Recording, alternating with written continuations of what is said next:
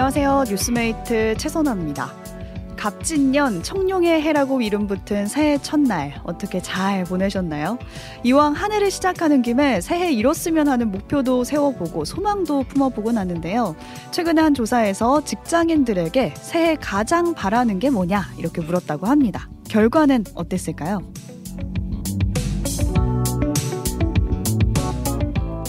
응답자의 77.7%가 뭐니 뭐니 해도 임금 인상을 가장 바란다 라고 답했습니다.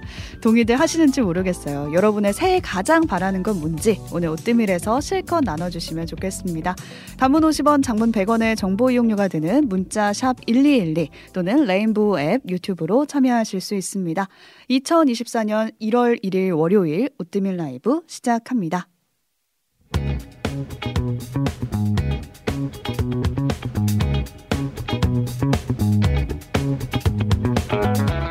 네, 오늘 본 뉴스 나눠주실 분 신혜림 PD, 조석영 PD 나와 계세요. 안녕하세요. 뉴스 번역기 신혜림입니다. 뉴스 자판기 조석영 PD입니다. 네, 오늘 새해 첫날인데 또 마침 월요일이어가지고 딱딱 뭔가 들이받는, 들이받는? 들이맞는 느낌이 드는데요. 시청자분들에게 저희 새해 인사부터 하고 시작하겠습니다. 어떻게 할까요? 네. 새해 복 많이 받으세요. 새해 복 많이 받으세요. 어, 새해 복 많이 받으세요. 같이 하려고 했는데 어, 호흡이 잘 안 맞지 않네요. 네, 네. 처음부터 역시 들이받지 않, 들어맞지 않습니다. 제가 가져온 오늘의 뉴스부터 소개를 해드리면은 직장인의 새해 소망 이것입니다. 어, 직장갑질 119의 의뢰로 엠브레인 퍼블릭이 12월 4일부터 11일까지 온라인 설문지 방식으로 조사한 결과인데요.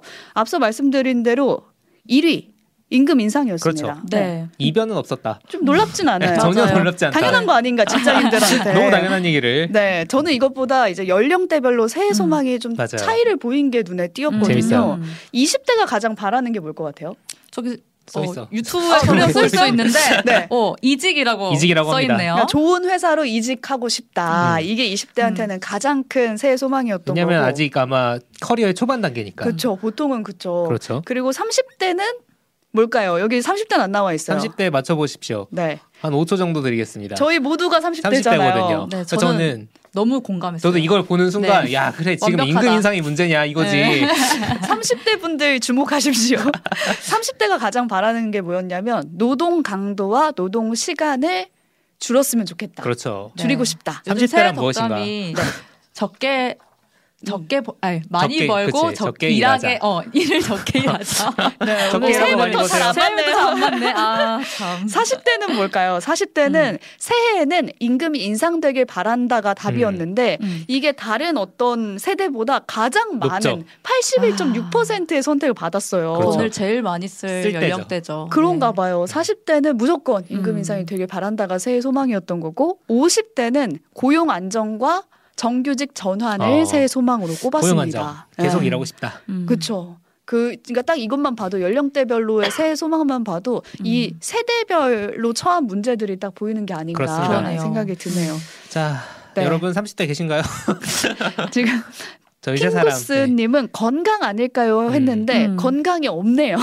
아 저는 진짜 건강했으면 좋겠어요. 제가 지금 두 달째 네. 코로나 후유증이랍시고 콜록대고 있는데 음, 이 건조한 스튜디오에서 네. 건강 꼭 중요합니다. 기침 잦아들고 있죠, 그래도. 그래도 줄어들고 있죠. 네. 네, 새해는 다행입니다. 건강하시길 소망합니다. 네. 부디 두 분 다 건강하시길. 네. 모두 모두 건강하시길 네. 바라면서 해리 PD가 가져온 오늘의 뉴스 보겠습니다. 네, 새해잖아요. 저는 대통령 신년사 음. 가져왔습니다. 어, 윤석열 대통령이 오늘 오전에 생중계로 신년사를 발표를 했 어요. 작년 한 해 잘 버텨냈다. 문제를 해결하는 행동하는 정부가 되겠다. 그러면서 노동 교육, 연금 등 3대 개혁이랑 저출산 대책, 지방 균형 발전 대책 이런 거 계속 추진하겠다. 뭐 음. 이런 얘기, 경제 외교까지 좀 나열식으로 신년사가 예, 진행이 음. 됐습니다. 네, 그 중에서 가장 눈에 띄었고 계속해서 기사가 났던 표현이 있었어요. 아무래도 패거리 카르텔 이 음. 표현이 지금 눈에 띄고 있는데 정부는 출범 출범한 이후 일관되게 이권 카르텔, 정부 조- 보조금 부정 사용 그리고 특정 산업의 독과 점 폐해 등 부정과 불법 을 혁파해 왔다 이러면서 자기들만의 이권과 이념에 기반을 둔 패거리 카르텔을 반드시 타파하겠다 이렇게 말을 음. 했어요. 음. 그러니까 좀 조금 오랜만에 듣는 카르텔 표현이죠. 그렇죠. 하지만 그래도 작년과 일관되게 썼던 그렇죠. 써- 쓴 표현이기도 하면서 또 이념이라는 말이 들어간 점에서 좀 확장된 음. 표현이다. 패거리 그러게요. 말이 그런 어, 얘기도 음. 있고요.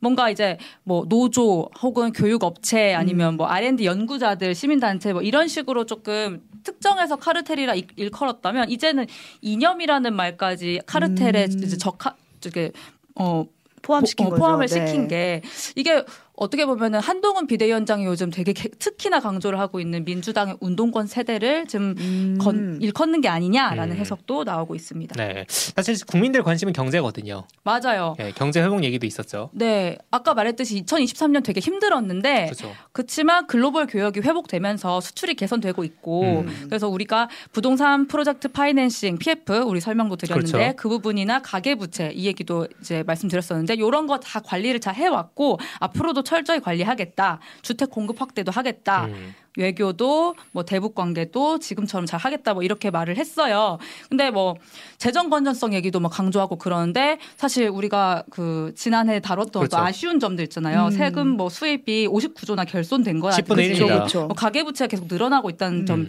그 부분에 대해서 어떤 뭐 어떤 반성의 얘기랄지 음. 좀뭐 보완의 이야기는 없었다는 점. 잘 네. 해왔다고 했죠. 그렇죠. 네, 우리 네. 잘하고 있다. 음. 그렇죠.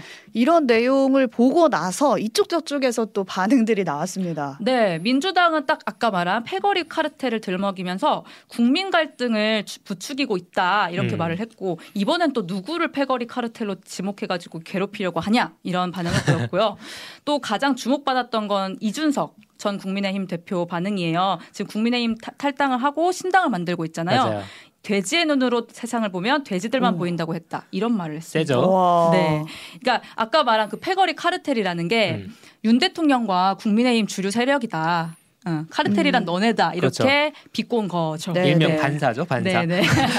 무지개 반사. 네, 유승민 전 의원 반응도 되게 핫하더라고요. 여기 아까 경제 얘기 저희가 음, 그렇죠. 말씀드렸지만 이제 경제 전문가잖아요. 이대로 가면 나라가 망한다 이렇게 말을 했습니다. 음. 그러니까 경제가 회복되고 있는 게 아니라 지금 심각한 위기다. IMF 위기급으로 음. 갈 수도 있다 이런 음. 말을 한 거죠. 그러니까 정부가 그동안 어 작년에 상반기는 힘들지만 그렇죠. 하반기 아, 하반기에는 회복될 거라는 상저하고에 대해서 상저하고. 계속 말을 강조해 왔잖아요. 하지만 결국엔 그게 거짓말이었고 상저 하저였죠. 네.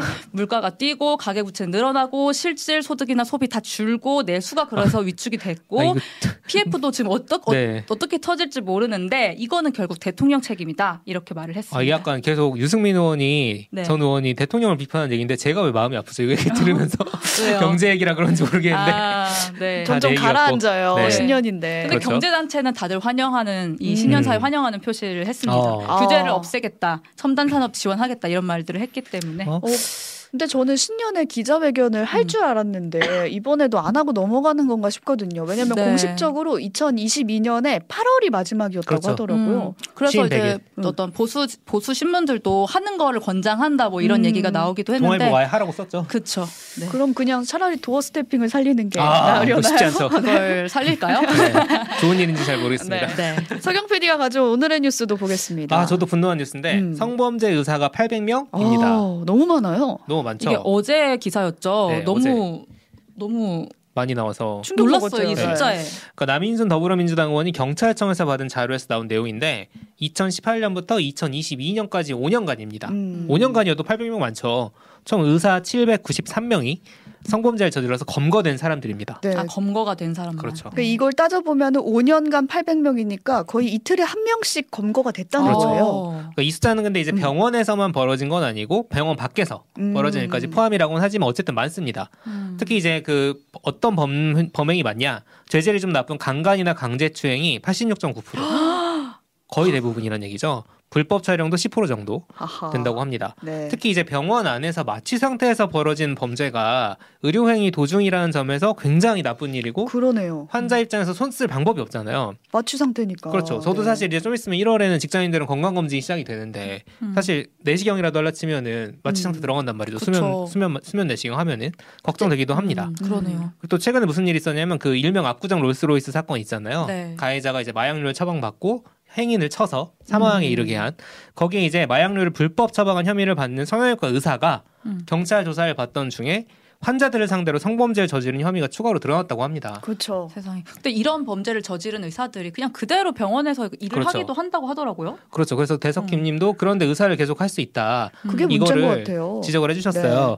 예전에는 더 그 규제가 없을 때는 의료인이 범죄를 저질렀을 때 금고 이상의 형- 형을 받으면 면허가 취소가 됐는데 음. 네. 그 전에는 의료법상 음. 문제가 있을 때만이었거든요. 음. 이제는 바뀌었어요? 그렇죠. 바뀌었습니다. 음. 작년 네. 11월부터 의료법이 아니라 그냥 어떤 범죄로든지 간에 금고 이상 형을 받으면 이제 면허가 취소됩니다. 네. 그런데 이 금고 이상의 형도 꽤 그 센 형이어가지고 쉽게 음. 말하면 꽤 그 그 정도 나오지 않는 경우가 있다는 거예요. 음. 네. 그래서 정직만 당했다가 복직을 하거나 범죄를 저지른 병원에서 해고가 됐는데 다른 병원에 취직을 한다거나 환자는 그걸 모르잖아요. 모르죠. 음. 그래서 이제 이 통계 자체는 이제 의료법 개정 전의 통계이긴 한데 앞으로 과연 이런 범죄가 줄어들 것인가 음. 이 부분에 대한 우려도 있고 마취 상태에선 특히 성범죄를 인식도 못하는 경우가 많을 것이다. 그렇죠. 그런 우려가 나오고 있어서 좀 보완이 필요하다는 음. 환자 단체의 성명도 나왔습니다. 근데 제가 댓글을 네. 보니까 가장 많았던 얘기가 아니 이런데도 수술실 CCTV 설치를 그렇죠. 반대하냐 이런 음. 얘기가 많긴 하더라고요. 많이 나왔죠. 아무래도 환자 입장에서는 불안하다 보니까 이런 얘기가 나오는 것 네. 같습니다. 의사한테 보내는 우리의 뭔가 신뢰와 믿음이 깨지지 않게 그런 음. 활동 보여줬으면 좋겠다라는 생각이 듭니다. 네. 네, 마지막으로 하나 더 보면은 새해부터 닥쳐온 자연 재해거든요. 오늘 오후 4시 10분에 나온 얘기인데 우리 동해와 인접한 일본 해상에서 7.6 규모의 강진이 발생했어요. 강진입니다. 네, 이어서 이제 쓰나미 경보가 발령되면서 특보로 이어진 상태거든요. 일본 기상청은 동해안에 인접한 일본 열도에 최대 5m 의 쓰나미가 올 우려가 있다 하면서 막 대피하라고 지금 하고 있는 상황입니다. 그런 상황입니다. 네. 지금 진도 7 정도 되는 강진이더라고요. 음. 그렇죠. 이게 2018년 이후 처음이라 그래요. 이 정도 이제 크기 세기가 그렇죠. 네. 2, 3일 내에 또 비슷한 규모의 강진이 나타날 수도 음. 있다 음. 해가지고 지금 되게 우려가 되고 있는 상황이에요. 이게 본진이 아니라 네. 이게 본진 앞에 오는 걸 수도 있다. 네, 그리고 어. 이 지역이 원전이 가장 많은 많아서. 지역이어가지고 어머. 더더욱 지금 위험한. 걱정된 네. 상황입니다. 지금 같은 상황에선 지금 3만 가구가 정전됐다고 하고요. 집과 전신부가 무너지고 바닥이 갈라졌다. 지금 사진도 띄워드리고 있는데 그냥 도로 전체가 갈라졌어요. 갈라져 버린 상황이에요. 그래서 강원도에도 강원도 일부 해안가에도 영향이 올 수도 있다. 지금 경보가 내려진 상태라고 하니까 조심하셨으면 좋겠고 NHK에서는 뒤돌아보지 말고 피난해 달라. 후쿠시마 때를 생각해 달라. 높은 곳으로 무조건 도망쳐라. 아. 이런 얘기를 하고 어. 있습니다. 다들 높은 곳으로 고- 도망치더라고요. 도망치고 네. 있더라고요. 차가 다 위로 가 있더라고요. 그래야죠. 지금 속보여서 좀더 음. 얘기가 들어오는 대로 전해드리도록 하고요. 네. 지금까지 오늘 본 뉴스들 살펴봤고 뉴스 탐구 생활로 이어가겠습니다.